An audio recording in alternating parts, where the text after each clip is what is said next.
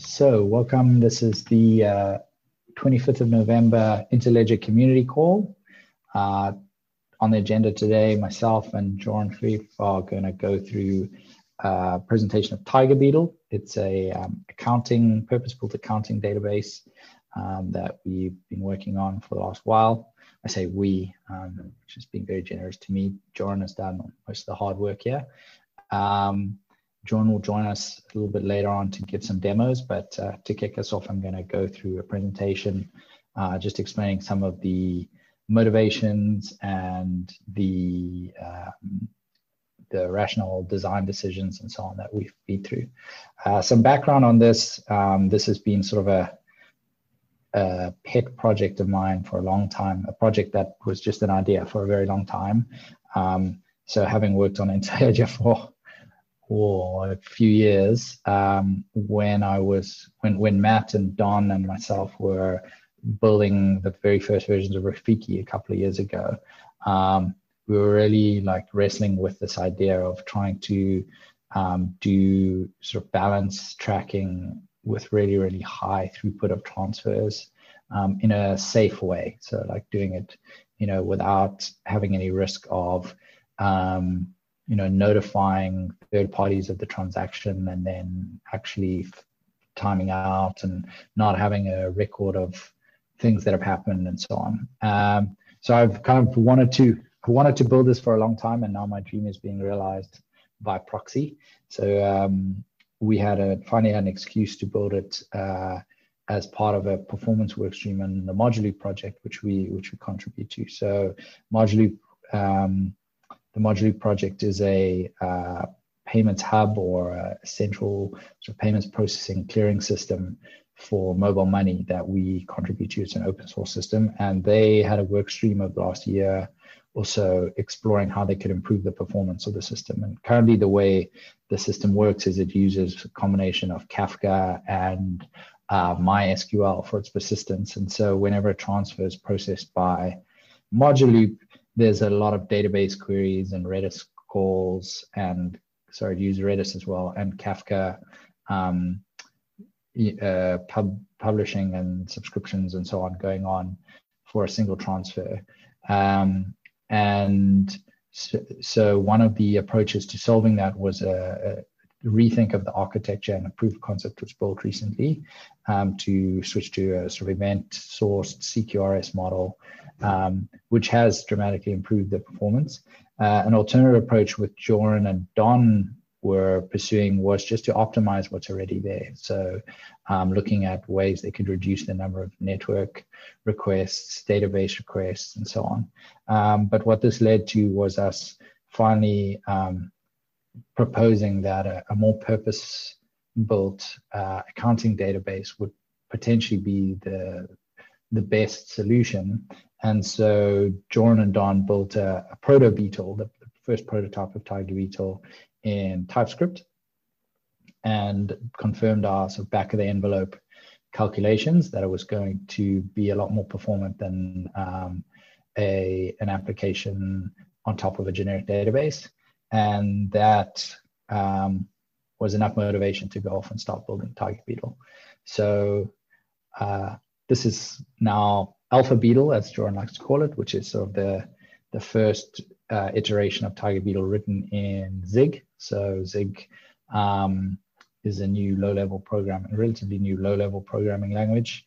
Um, allows you to get sort of the power of writing in C or C++, but with a what appears to be a much cleaner language. I'm not a C or C++ programmer, so I don't have any relative experience to compare it to, um, but certainly like we, we have a look a bit of Joran's code and you'll see it's it's really um, very easy to understand. Does some really nice stuff, uh, um, sort of uh, in terms of things like zero copy, um, you know, reading off off the off the network and writing to disk with with no uh, memory copies required. Um, uh, very very uh, easy sort of uh, serialization and deserialization of data, although it's not really serialization, it's, it's sort of read structures straight out of the network and so on. Anyway, I'm, I'm getting ahead of myself, but uh, that's that's some of the background behind Tiger Beetle. Um, it's uh, a purpose-built database that just does accounting. Um, it's designed for very high throughput, um, very low latencies, and it supports two-phase commits of each transfer. So um, Mojaloop is is using um, Interledger at its heart as well, so conditions and fulfillments, and so um, Tiger Beetle supports that, and as a result, is you know a great option for building potentially a very high-speed connector. Um,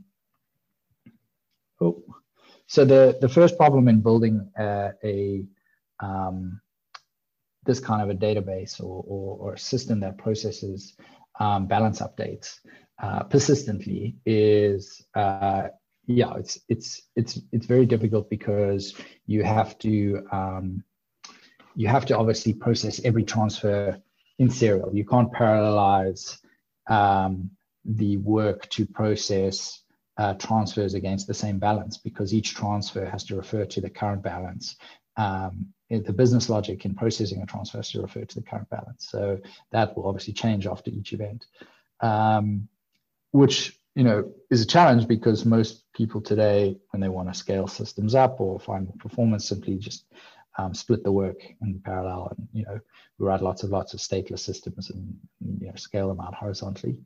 Um, the challenge here is obviously you, you start to you know, sacrifice uh, performance or, or and or safety um, and, and so obviously, you know, people are using like generic databases or Redis or um, we've internally at Coil, we've managed to get some pretty decent performance out of using something like Redis, um, writing some Lua scripts to do some of the business logic in, in Redis.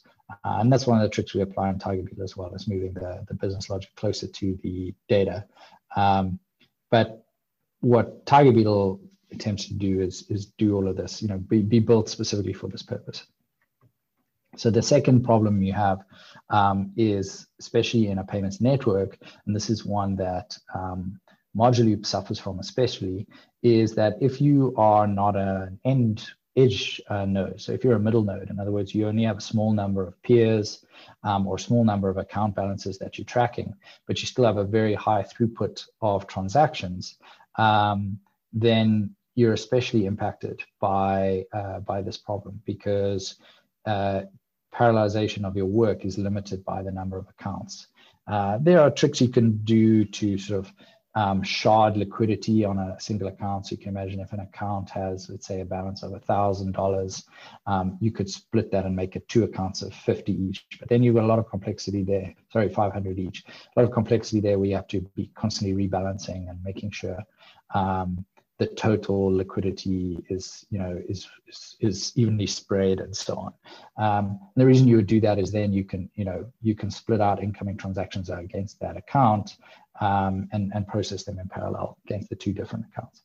Um, so that's the other the other problem. Uh, third problem is um, the distance between the data and the code. So uh, when you use generic databases um, or data stores you generally have a lot of your business logic in the, in the application and the code, and you have your um, data obviously sitting in the database.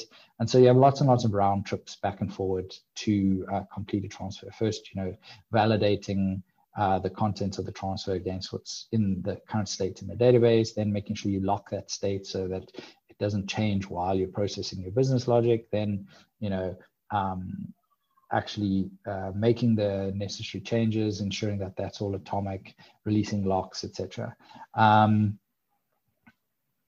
the every time you do a round trip, um, you you know you're faced with the delays of using the network. But not only that, your um, processor is doing a lot of you know context switching so within your application so you're switching from writing and reading to the network to actually processing data and back and forth um, so that that actually adds, you know, that adds up as well.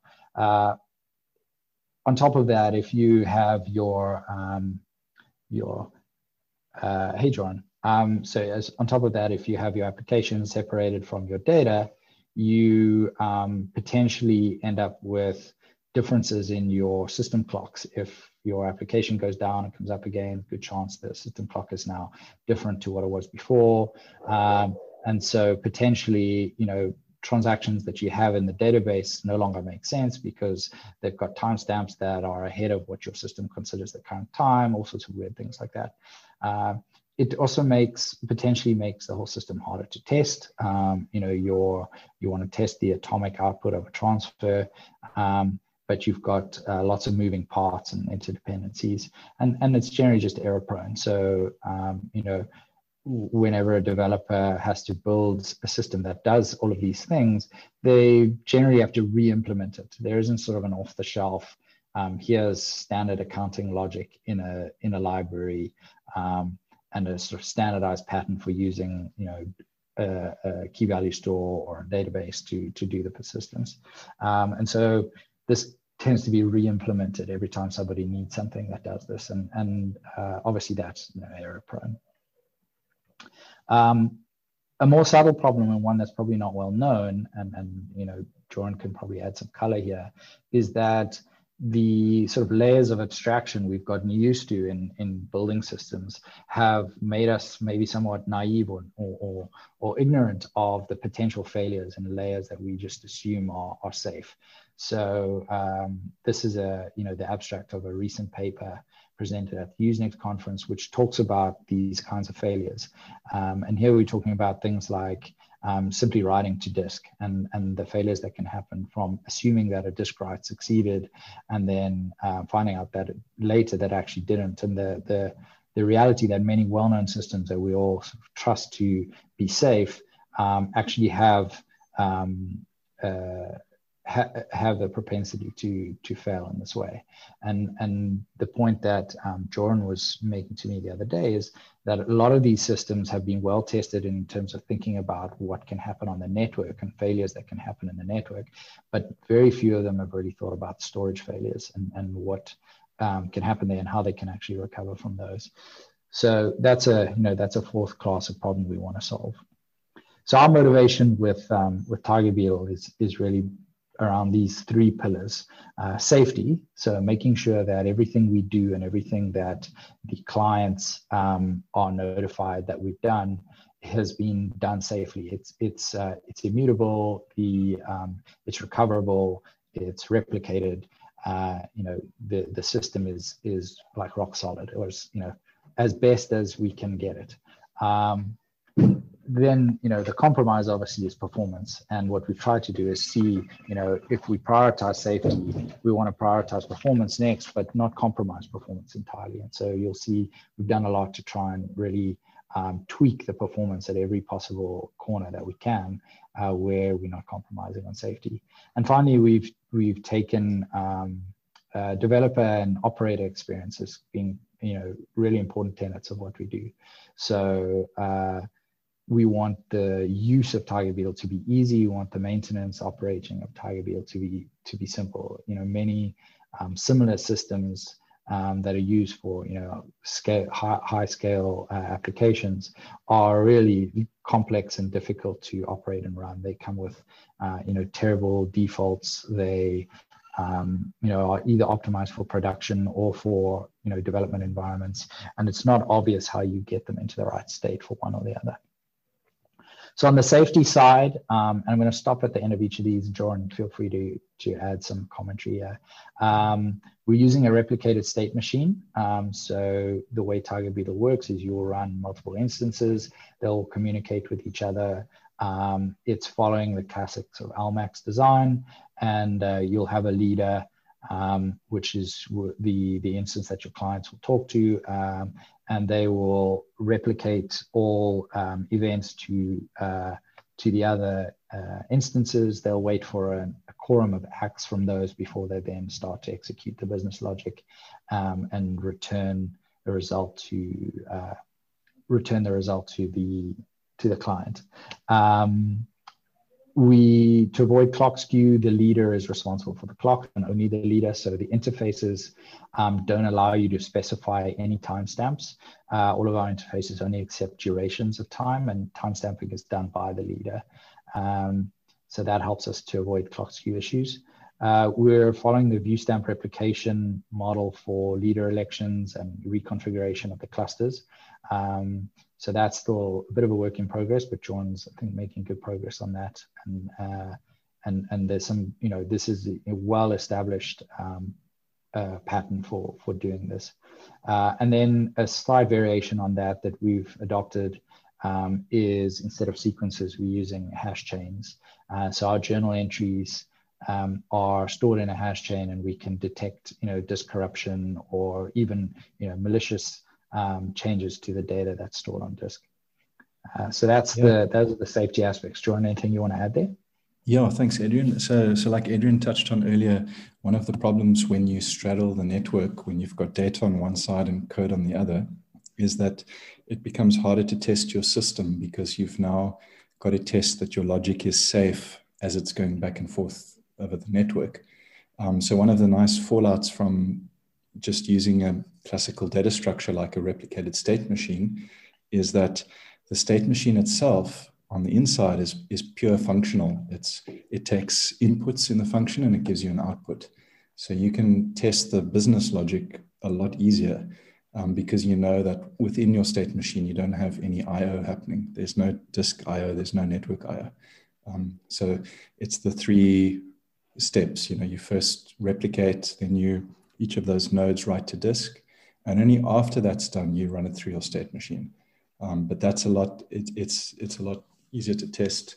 Um, and we do the testing for the developers. Um, yeah, and then the other thing, just like Adrian said, so the, the hash chain journal entries, um, it's just the same as views as VR, view stamp replication, but instead of sequential integers, we use big cryptographic 128-bit numbers. And so that if we get the, the consensus protocol wrong, um, which is easy to do, then we're still protected by the hash chain. So we um, things won't work. Um, it, it, it just gives us much stronger confidence, and and then also besides disk corruption, you get misdirected writes, um, and that's something that a lot of software doesn't handle. So most of the replicated state machines like Zookeeper or um, Log Cabin by the author of Raft, none of them, as far as I know, handle corruption, or if they do, they don't do it properly but none of them really handle misdirected writes.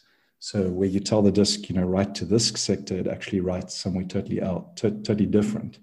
Um, and then when you read sectors, you can you can get into really all interesting scenarios where one you, you're reading a sector and the checksum matches, so you don't pick up the corruption, but actually you're reading a sector that's in the totally wrong place. Um, so that's like an order of magnitude less likely than disk corruption, but it still happens. Um, so there's only very few systems can can detect it, and that one of them is ZFS. Um, so yeah, um, but uh, that's that's the safety side. So yeah, so so um, that's that's how we've dealt with safety, and I mean we can maybe once after the demo, um, Joran, there we can we can have a bit of Q and A about some of these details as well if they're, they're questions. Um, on the performance side, uh, I think you know one of the biggest benefits we, or one of the the major uh, like design decisions we've made here, or which is kind of the nature of the whole product, is to build this thing for purpose. And what that's done is dramatically simplify um, the the domain in which we're working. So you know we only have two data structures, for example. We have an account and we have a transfer. So you think about that compared to you know other um, databases or storage engines. Um, you know they they have to deal with a lot more complexity, um, and this makes this makes things like um, you know maintaining a deterministic state in our state machine based on events that much easier because events are either a create transfer or create a, a account. Um, and so the effects of those on the state are very, very easy to model and, and, and you know, we, we can, the code is easy to read, the, the business logic is easy to understand. Uh, and what it also means is we can build all of our business logic into the database. So there's only so many things you can do with an account and a transfer. And, and you know, the accounting business logic is relatively straightforward. So that allows us to build those in and bring, you know, as we've mentioned before, the business logic and the data um, very close together. Uh, and you'll see um, if we have time, we can show you a couple of those data structures, what they actually look like, and how we're simply using flags to indicate subtle differences in business logic that you may have um, between you know one account creation and another, or one transfer and another. Uh, the second thing we're doing to improve performance, and this came from uh, some experimentation in the Mojaloop project, um, is batching. So one of the ways you can very quickly improve performance is simply to amortize all of your network and storage um, costs. So you, you know, rather than uh, sending each transfer one by one through the database or through your accounting system, you collect a few of them and send them send them off in a batch. Uh, and and even if you you know waiting you know, 50 milliseconds um, to fill the batch, if you're operating a very very high throughput, you chances are you've you're putting a decent number of transfers into your batch uh, and sending those off, and that means it's a single network request versus a network request for each one, uh, and that's you know we've we've proven that to be extremely uh, valuable in improving performance in just some basic simple experiments with Mojaloop. And then, um, you know, Joran, I think maybe Joran can talk through some of these optimized IO um, tweaks we've made. But the, the the crux of this is uh, a lot of, you know, subtle um, things we've done in the code, or Joran has done, should I say, in the code to uh, ensure that at every turn we're we're you know doing things in the most performant way we can. Uh, we designed our data structures that way, so fixed size data structures. Um, and then you know Joran, I don't know if you want to talk through yeah. the use of direct IO and io_uring and so on. Um, yeah, sure. So, so as Don would say, these are almost just the cherry on the top. So the the you know like um, the simple data structures that's a huge reason. Um, accounts transfers. We actually had a blob in there too, and Matt convinced us to get rid of that. Um, but the the biggest win is the batching. Um, that because um, you get little costs all the way through. Um, you get context switches as you handle a network packet. You've got the TCP, you know, header, um, overhead CPU. You've got um, uh, cache cache line misses, um, F syncs. You've got all of these little costs everywhere. And if you just start doing 10 transfers at a time, you amortize all those costs by 10. You do 100 transfers at a time. Now you've got a factor of 100. So batching is the, it's just huge what you can get with that. So but then the optimized IO that's really like cherry on the top, but it's still a decent cherry. So direct IO gets us like a 7% win. Um, it also gets us a lot more safety because we can handle F-sync failure properly um, when the page cache lies. Um, so we can do from the incoming network request, we can write to disk, apply to state, and write back to the socket, all with two buffers and zero copy. So we, we have to copy from kernel space to user space because we're not doing user space TCP. Um, but otherwise within Tiger Beetle, it's zero copy. Um, then we're using io_uring, so zero syscalls. It's just zero everything. uh, zero syscalls, and syscalls have a huge cost these days thanks to Spectre. Um, and and we've got interesting benchmarks where if you're doing like sector-sized f-syncs or writes or things, you actually get a double throughput improvement just switching to io_uring. That's just syscall cost. And as your disk device gets super fast, your syscalls start to be the same order of magnitude. Um, so you just win and win. And io_uring's really nice and simple. So um, we use that for network and for storage. Then zero deserialization, it's almost like cheating because we just don't do deserialization. So we don't pay for that cost. Um, we just have fixed size structures. They're 128 kilobytes. They're cache, cache line aligned, um, multiples of 64 bytes. And we just point a pointer at them and hydrate, and that's it. Deserialization is done. So the code's also easy. Um, it's almost embarrassing. It's, it's really, really fun. yeah, over to you, Adrian.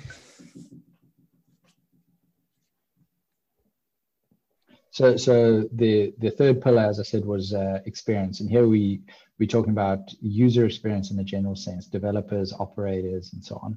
So, um, first things first, uh, keep the keep keep it to a single binary. Binary. You download Tiger Beetle, you run the server, and there you go, you have it. And and we try and um, you know the the tool chain with Zig uh, appears to be incredibly simple and easy to use. So, you know, the one thing you may want to do is have a sort of very customized config. You can um, you can tweak that a single Zig file and recompile Tiger Beetle um, to create a new uh, config profile if you want to. But the other thing we try to do is have uh, sane defaults. So really, you know, optimized um, configuration profiles so that if you're running in a development environment, then you just tell uh, Tiger Beetle, this is a development environment and all of the uh, configurable bits are um, automatically set to defaults that we consider sort of best for development and then likewise for production. And so those will obviously evolve over time, but the idea is ship Tiger Beetle with a number of profiles, allow developers or operators or whoever to to um, not need to you know pass in a whole uh, file full of environment variables or maintain a configuration file or whatever the case may be. Um, that stuff uh, straightforward. And then uh, the Tiger Beetle client uh, which currently is, is written in TypeScript, and we you know would like to obviously um, keep refining that as the interface goes. Um, would make the uh, use of Tiger Beetle from an application as simple as possible. So you you know throw in commands like create an account or you know create transfers. The client will you know gather those all up, batch them as necessary, um, pass them in, and and then um, the client will also deal with responses that tell it the cluster configuration might have changed. So if the client happens to be speaking to a node that's no longer the leader, it will automatically um, figure out how to connect to the correct node and so on. Uh, and then finally, the, the, the API that you would use is, is um, very domain specific. So rather than you know the experience of uh, SQL queries or you know very generic um, command language uh, like you would be used to in a key value store, um, it's very straightforward. You're either creating accounts or you're creating transfers. And, uh, and the capabilities you have there are mostly driven around flags uh, and the um, code uh, will protect you from doing anything that would break uh, business rules. So, you know, we've got already a fairly long list of error codes you'll get back. Uh, and whenever you call um, the API, if you're trying to, for example, submit a transaction twice or um, you know transfer money out of an account that doesn't have the appropriate balance or whatever the case may be, you, you know you'll you'll get a response back to tell you. Um, anything you want to add there, John? Yeah, just a useless fact. Uh, so on the simple tool chain, um, Zig is really um, like we were we were thinking of writing Tiger Beetle in C so we can have control over memory layouts and things like that. Um, but Zig has just got such a great um, compiler. It's so easy. You can cross compile um, from Mac to Windows to Linux to, you know, obscure architectures. Not that this is relevant, you know, but but in future, you know, it, it's just really easy. So even um, even the new Apple Silicon, um, the M1 chip, um, this is one of the first compilers that can compile for that and do your your code signing for you and everything. Um, ah, but it's just yeah yeah it was one of the reasons why we went with Zig just to make it a really nice experience, single binary, easy compilation. Yeah, no no dependencies. No Rust. Sorry. Would would have been great. Yeah. So uh, this is, I think, my last slide before I think we should get into a demo. Um, in terms of the API, as I said, you know, very simple. Uh, they're basically three commands. You can create an account, you can create a transfer, and very recently, John added uh, lookups, so you can get the current state of of uh, an account or accounts. Um, as I've mentioned, the commands are submitted in batches, uh, but for uh, as an optimization, you will submit the batch uh, of commands, and what you get back is a response that is a batch of acks, except everything is uh, only only the errored um, responses are returned. So if you submit a batch of 10,000, you know, transfers um, and only one fails, your response is very small. It's only going to give you the index of the transfer that failed and the error code. Uh, and you can just assume that if you got the batch ACK, that everything else has been successfully um, processed, which I think is quite a nice uh, little bit of efficiency as well. Uh, and that's it, John. I don't know if you want to add anything more, and then I can hand over screen sharing to you for uh, for the demo. Yeah, let's do the demo. Okay, cool.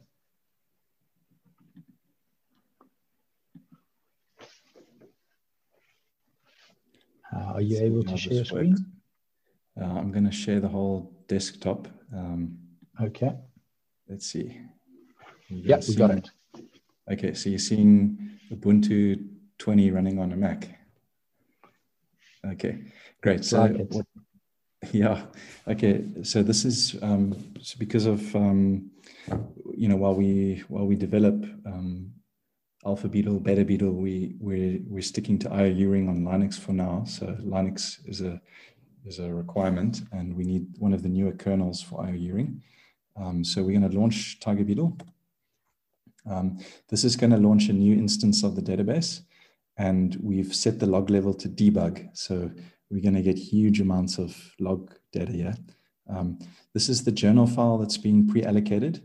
Um, we actually, we, we do static allocation for memory. So at runtime, there's no dynamic allocation of memory. But something interesting we're doing is that we're doing static allocation of disk sectors as well. So at runtime, we don't allocate files in the file system or anything like that. Everything is pre-allocated. So once you've launched Tiger Beetle, it can't fail. Um, you're not going to get out of space errors or, or um, out of memory errors or anything like that. Um, and then, yeah, here you can see the, the journal being written with the empty end of file. Um, you can think of the journal like a ring buffer. Um, and here are our hash chain roots, and the, database is empty, and we're listening through io_uring. And now I'm just going to show you, I've got a few demos lined up. Um, so let me know if you can now see Sublime. Um, yeah, can you almost? Yeah, we can see it. Okay. okay, great. So this is just showing you, um, this is kind of like a, um, Zig is remarkably a lot like JavaScript with the power of C. Um, so we're importing Tiger Beetle's types, and I've just got a bit of demo helper functions that'll let us connect to the server on the port. Um, we just get a file descriptor, nice Unix. Um, and here are two accounts that we're going to test with. Um, account ID one, these are 128-bit numbers. We're just doing one and two for now. And then the unit is just the unit of value like gold bars, marbles. Here we're going to use just something that means something to us. Uh, ISO 4217, it's the code for South African Rand. Uh, and this account number one, we're going to have a nice limit on in-flight transfers so that people can't tie up liquidity. So we'll say, okay, you're allowed to have it at, le- at most 100,000 units in flight that have, that have been prepared but not committed. And you're allowed to have a million units on the debit balance that have been committed. Um, this account, we're going to give it an opening credit balance of 900,000 and it's got an in-flight credit limit of 200,000 units and it's got a nice fat um, accepted credit limit of of uh, two billion for nice exposure. And then we're going to send these into Tiger Beetle, say, let's create accounts, pass the accounts, and this is the type we expect back. And we're going to see them, you know, the, this printed out in the terminal when we run the demo. So what we're going to see in the terminal is a network ACK, the, the ACK header, and plus any error codes that we get back. Um, so let's run this first demo.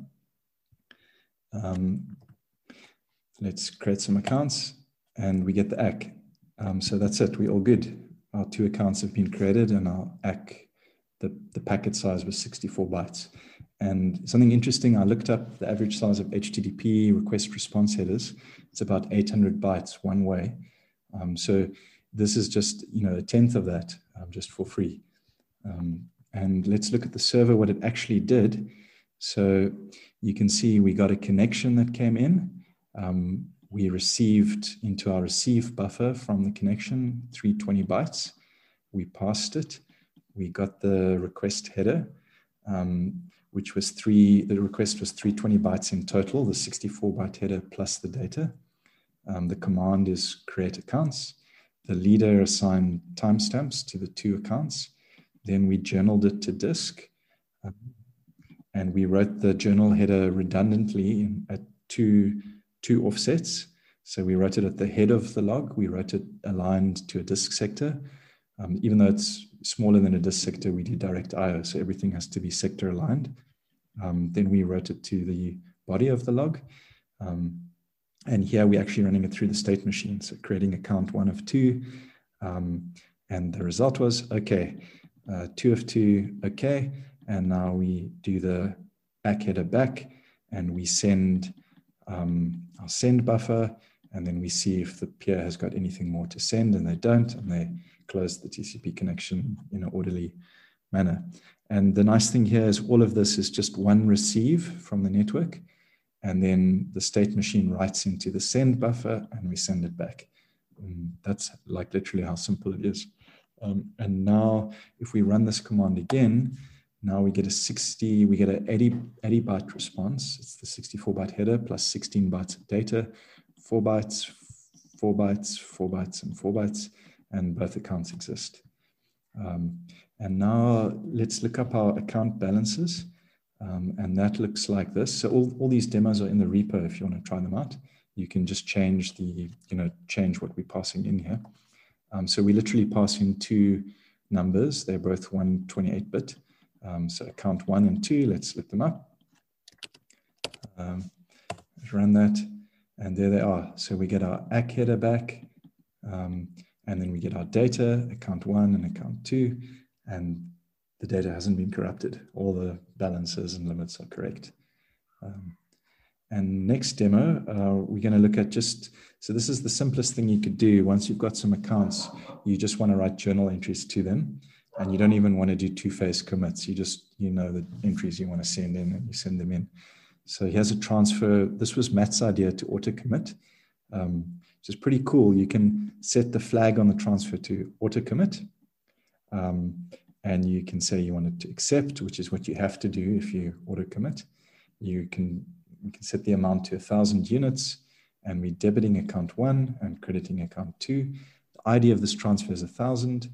Um, and the interesting thing is flags here in the struct is a 64 byte, a 64 bit integer. Um, but Zig's pretty cool. You can do um, packed structs over an integer, and you end up that each one of these flags is actually taking up one bit, but you can use it really easily. You don't have to do bitwise flags or anything like that. So I just realized, Joran, I, I, I told a little lie in my API slide. We actually have four. Um, we actually have four commands. I, I, I forgot about uh, create commits or commit transfer. Okay, so cool. luckily, you're going to give a demo of that. So yeah, I'll no, no. go and fix that slide. No, no worries. Yeah, we um, yeah we we we've got we've got commits also, and there's also interesting reason why you know on top of not just having auto commits, but we'll get to that. Um, the so let, let's send this one in. We're going to create create transfers, and these are going to auto commit, and there's just one we're sending in. Um, okay, next one. Let's run it, and that's it. It's done. 64 byte ACK, and um, we can see what happened here. Create transfers one of one, um, all good. Um, now we probably want to look at some account balances. So let's see what changed. Um, here are accounts again. Um, we can see now debit accepted was zero for account one. Now it's a thousand. So it worked. Let's check the credit account. credit accepted has gone from 900,000 to 901,000. So that worked and we're good. Um, okay, so that's that's the the easiest kind of transfer you can do. Um, but what makes Tiger Beetle a bit more than old school accounting is that we've got the new school accounting also. So we've got the the two-phase commit stuff, which is what we you know is really handy for Interledger. Um, so here's a two-phase commit. Um, it starts off again, you create the transfers. This is the prepare. So we're going to create two transfers. They're just going to prepare, they're not going to commit. Um, we've got debiting account one, credit two, ID 1001, 1002. This one is 100,000 units. This one is one unit. And we're just going to do half of the two phase. We're going to get to the, the commit side just now. Um, let's go and create some two phase transfers. Okay, so the first one worked. Um, the second one with index one, that failed. because we exceeded the debit reserved limit. Um, because remember, the first first transfer here was doing 100,000 units, and the debit reserved limit was 100,000. So you can have up to 100,000 units in flight, which is what we've got after we run the first, after we create the first transfer. When we try and do the second transfer here, it's got a, a amount of one, and now we're 100,001, which exceeds the limit. Um, now, if we try and run this again, we both of them will, will exceed the limit. Um, and let's look at our account balances now. Um, now you won't see these numbers reflected in the accepted amounts. We're going to see it reflected in the reserved amounts. So we've got we've gone from zero to 100,000 in-flight debits for this account, and we've gone from um, credit accepted, credit reserved of zero over here um, to credit reserved of 100,000. But it's not actually in the credit accepted balance. Um, this is all in flight. Um, so let's um, accept these transfers. And this is our missing data struct, which we haven't shown yet, but this basically, if you've seen a transfer, you've seen a commit. A commit is just an ID, and you can pass some custom slots and flags. Um, so this is really nice. The reason why you want this and not just auto commits is because sometimes, like with Mojaloop, I think even with Interledger, I'm not sure, but you you you only get the ID of of you know the, the what you want to fulfill. Um, well, Mojaloop for sure. You you only you know when the fulfill comes in, you just get an ID. So you if you wanted to do an auto commit transfer to express this, you would then need to first do a lookup to the database to get your transfer before you can then commit it. But with this commit um, command, you just have to pass in the ID and you save a network hop. Um, so here we're going to commit both and and accept them. We could also, if we want, reject one.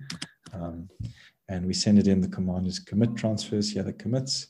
And let's see, see what happens. Okay, these are going to be, we're going to be committing them and accepting. Um, and here the first one succeeds, and the second one we get a um, error back, transfer not found, because it failed the first time. It didn't prepare because it hit the in-flight limit. Um, and if we run this again, then we get something where we're told it's already committed. Um, and that's it.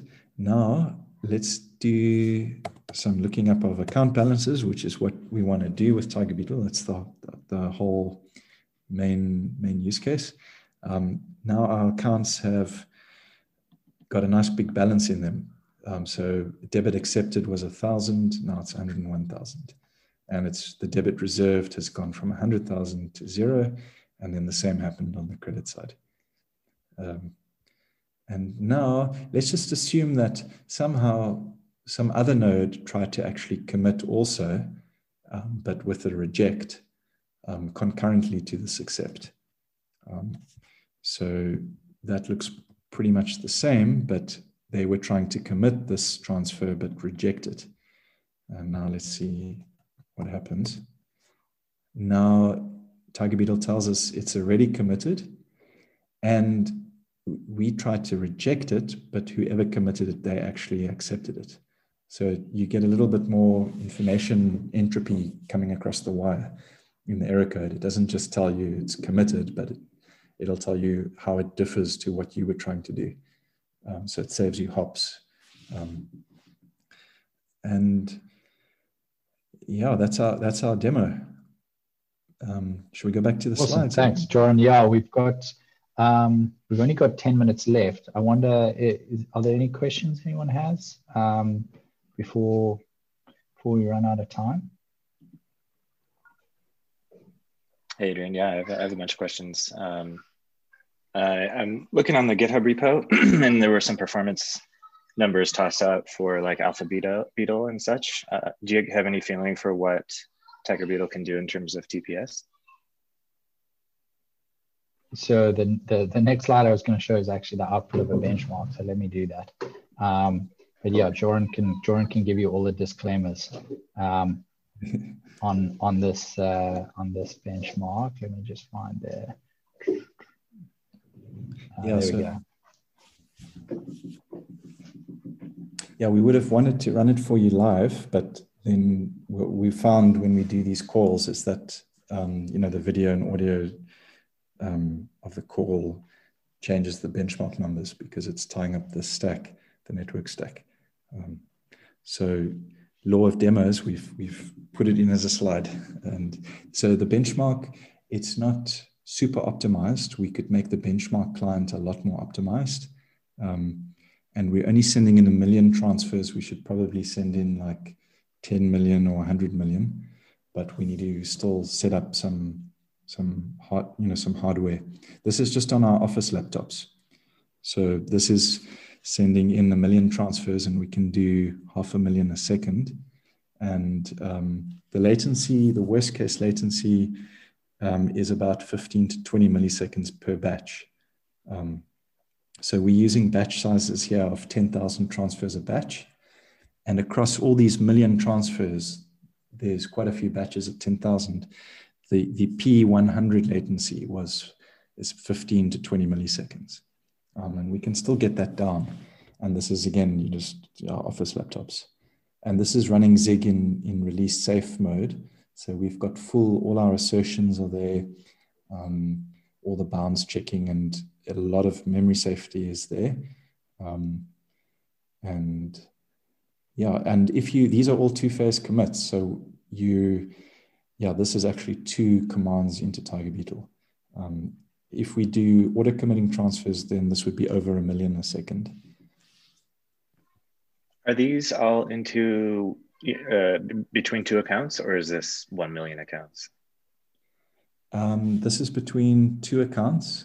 Um, so it would be interesting to see with like memory locality and cache misses if we're starting to randomize the workload and use more accounts.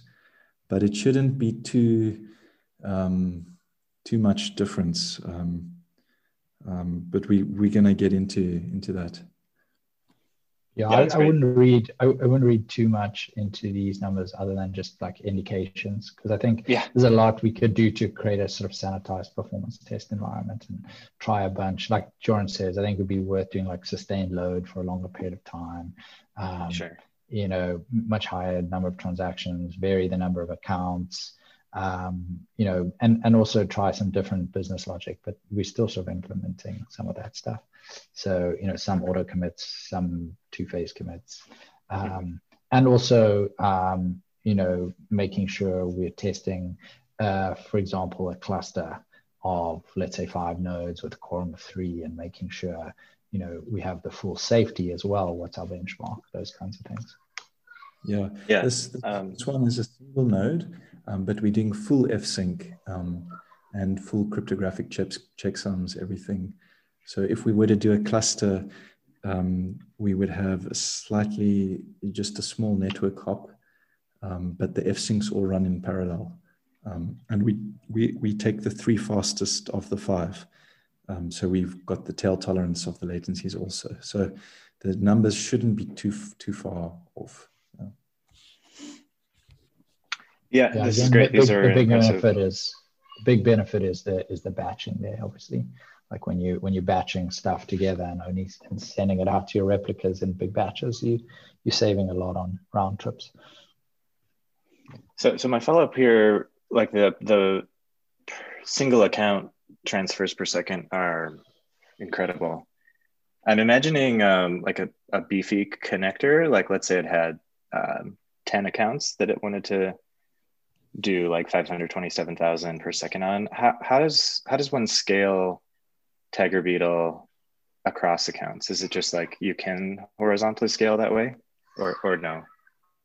Yeah, it would be fine, um, uh, David, if you had like a 100,000 accounts in Tiger Beetle. Um, 100,000 accounts would be, I think, 10 megs. So that would all fit in the L3 cache probably, uh, as my maths right. 100,000 times 128.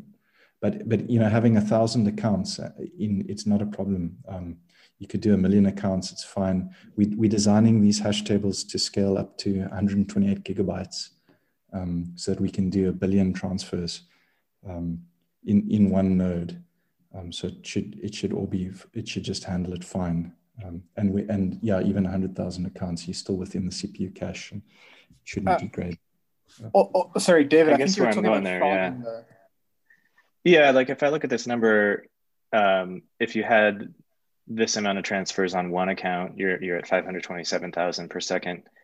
I'm assuming you can't do you, you can't do more on that account. Something is limited. But if you were to start pushing data, uh, transfers into a, a second account, um, is, are we hitting a file system limit here, or are we hitting a CPU limit, or could you do um, another 500,000 per second on a second account? I guess that'd be like uh, okay. okay. No, yeah, that's a good question. Sorry, I'm, I misunderstood. Um, so, so this is the total number of transfers per second, regardless of accounts. So for the system, um, you could do 500,000 a second between two accounts, or um, you would divide that number if you were doing it between more. But, but you, you, you're still in total, at the end of the day, um, you're going to be doing 500,000 a second. Um, yeah. Yeah. It, it and so, it, you, yeah, but you would, you would only be able to do 500,000 a second between two accounts. Not it, your, that number wouldn't increase as you add accounts.